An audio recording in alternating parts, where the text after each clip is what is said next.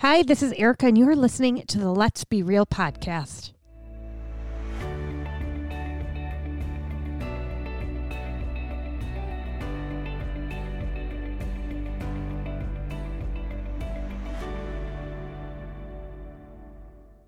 You guys, it's almost spring. Okay, the calendar says it's almost spring, but when I look outside, it's like spring aka muddy season here in Wisconsin, which is probably the case in most other places. But when you have, you know, dogs and you have to let them out and in, you're like, oh, I hate the muddy season. It's even worse when you have a little hobby farm. And now you're in your work boots, kind of marching through ice in the morning and slushy snow in the afternoon and then into places of mud. And it's a disaster. it's a disaster. I actually really hate the mud part. And I always forget how bad it is and how much I dislike it until it comes back every year. But I forget because I get so excited. I'm like, yes, we're heading out of winter. We're getting into a new season. There is like so much scripture that I just love and see it very deeply and richly whenever it talks about plants and seeds. The metaphor is not lost on me. The metaphor is my favorite. Nature is where I truly feel closest to God and see Him, hear Him, time in my garden, outside, just nature. Knowing that this came directly from the creativity and the mind from God, all of it. I absolutely love it. And I love to watch the process. I love to be part of the process, which is why I garden and grow and try to preserve food. So we're heading into spring which means it's kind of this whole new season, right? This kind of bringing back to life, things starting up again after a period of rest.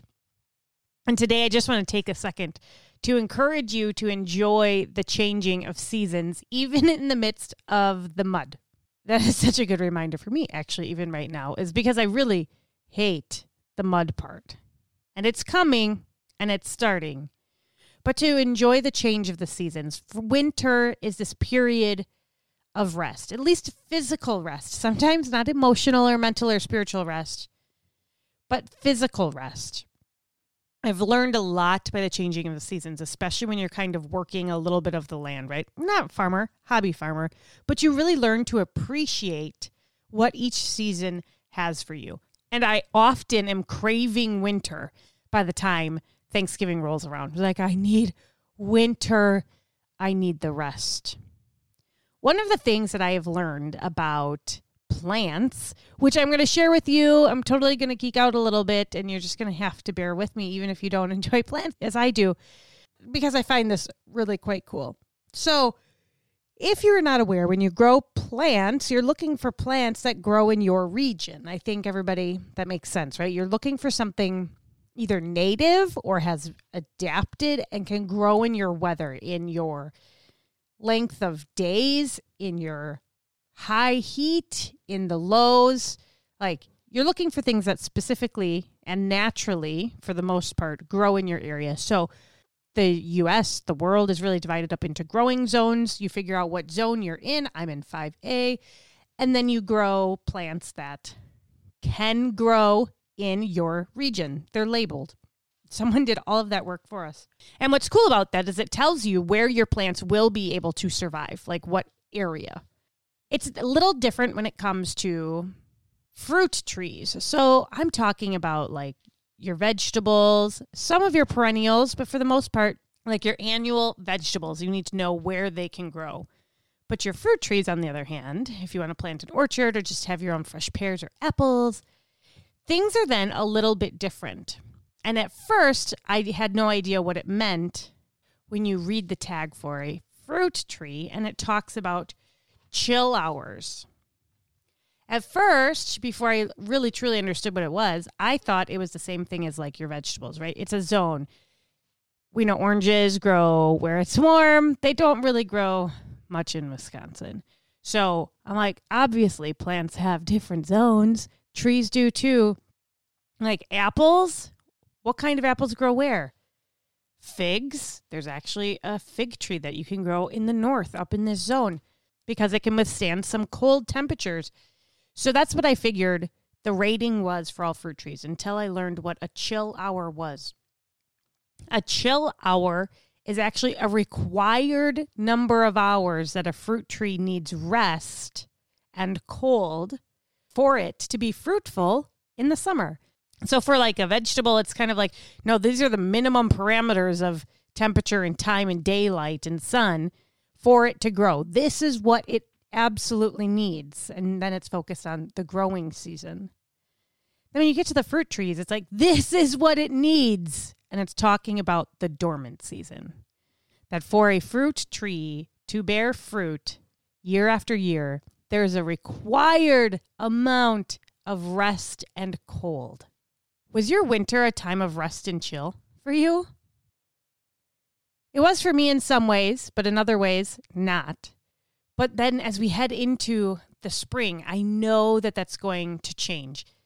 For those of us in the north, even if it wasn't a total season of rest or chill hours, we know that once it gets warm outside and it gets sunny, we are going much more and much faster. We have got to enjoy the weather while we have it, and things get busier. We want to be outside, we want to be enjoying the weather, but it's a whole new season, and our rest, our chill hours are kind of up.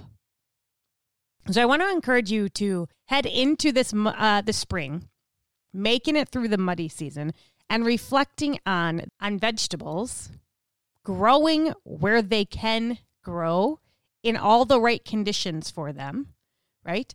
Focusing on what is needed and how to tend to that. And also then comparing that to this idea of a certain amount of rest that is required to move forward, to do the growing and the work and the fruit bearing that is required. Did you rest? Rest in a way that will help you grow.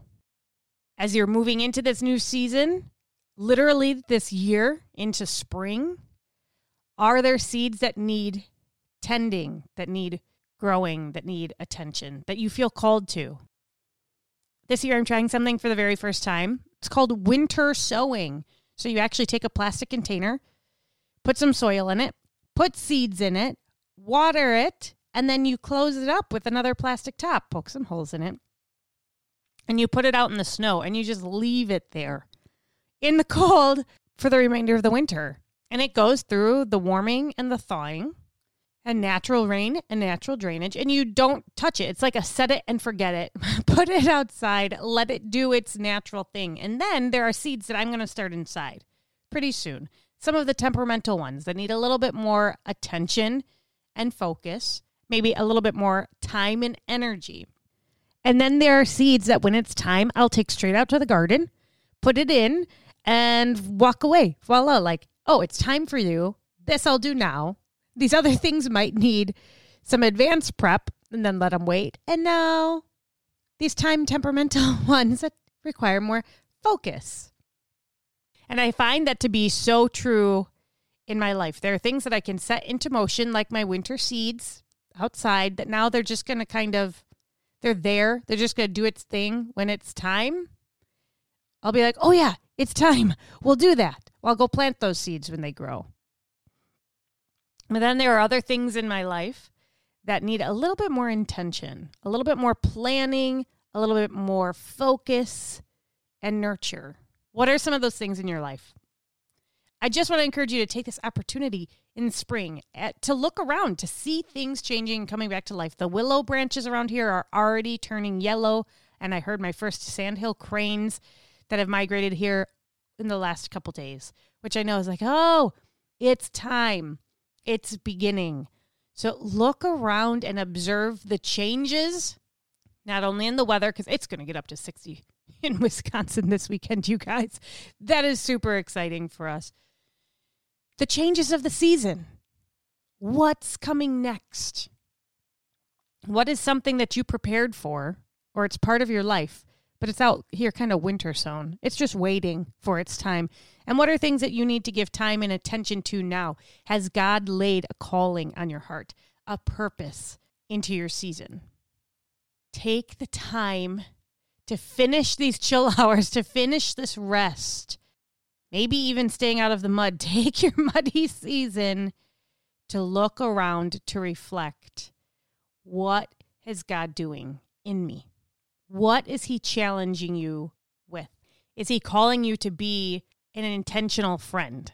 Is He calling you to serve people that need serving? Is He calling you to a season of learning, of growth, of study? Is He calling you into a new job? Is He reminding you or asking you to put attention and energy and focus back into your children, back into your marriage? Is he challenging you in new ways? Do you feel and sense him growing you in this upcoming season? Can you be reaching out to people? Can you be praying for people? There are a million possibilities, and I could never even exhaust a tiniest fraction of possibilities. That's for you to come before the Lord and to pray. And I just want to encourage you to take time to reflect this spring season on growth on growing, on change, on rest. What is coming that needs your attention? What has already begun that you need to continue to nurture? Use that energy you get from a sunny day. Come on, you all know that a sunny day, you just get stuff done and your mood is better. Use that renewed kind of energy and happiness and joy, whatever that looks like for you, to really refocus on the calling that God has for you.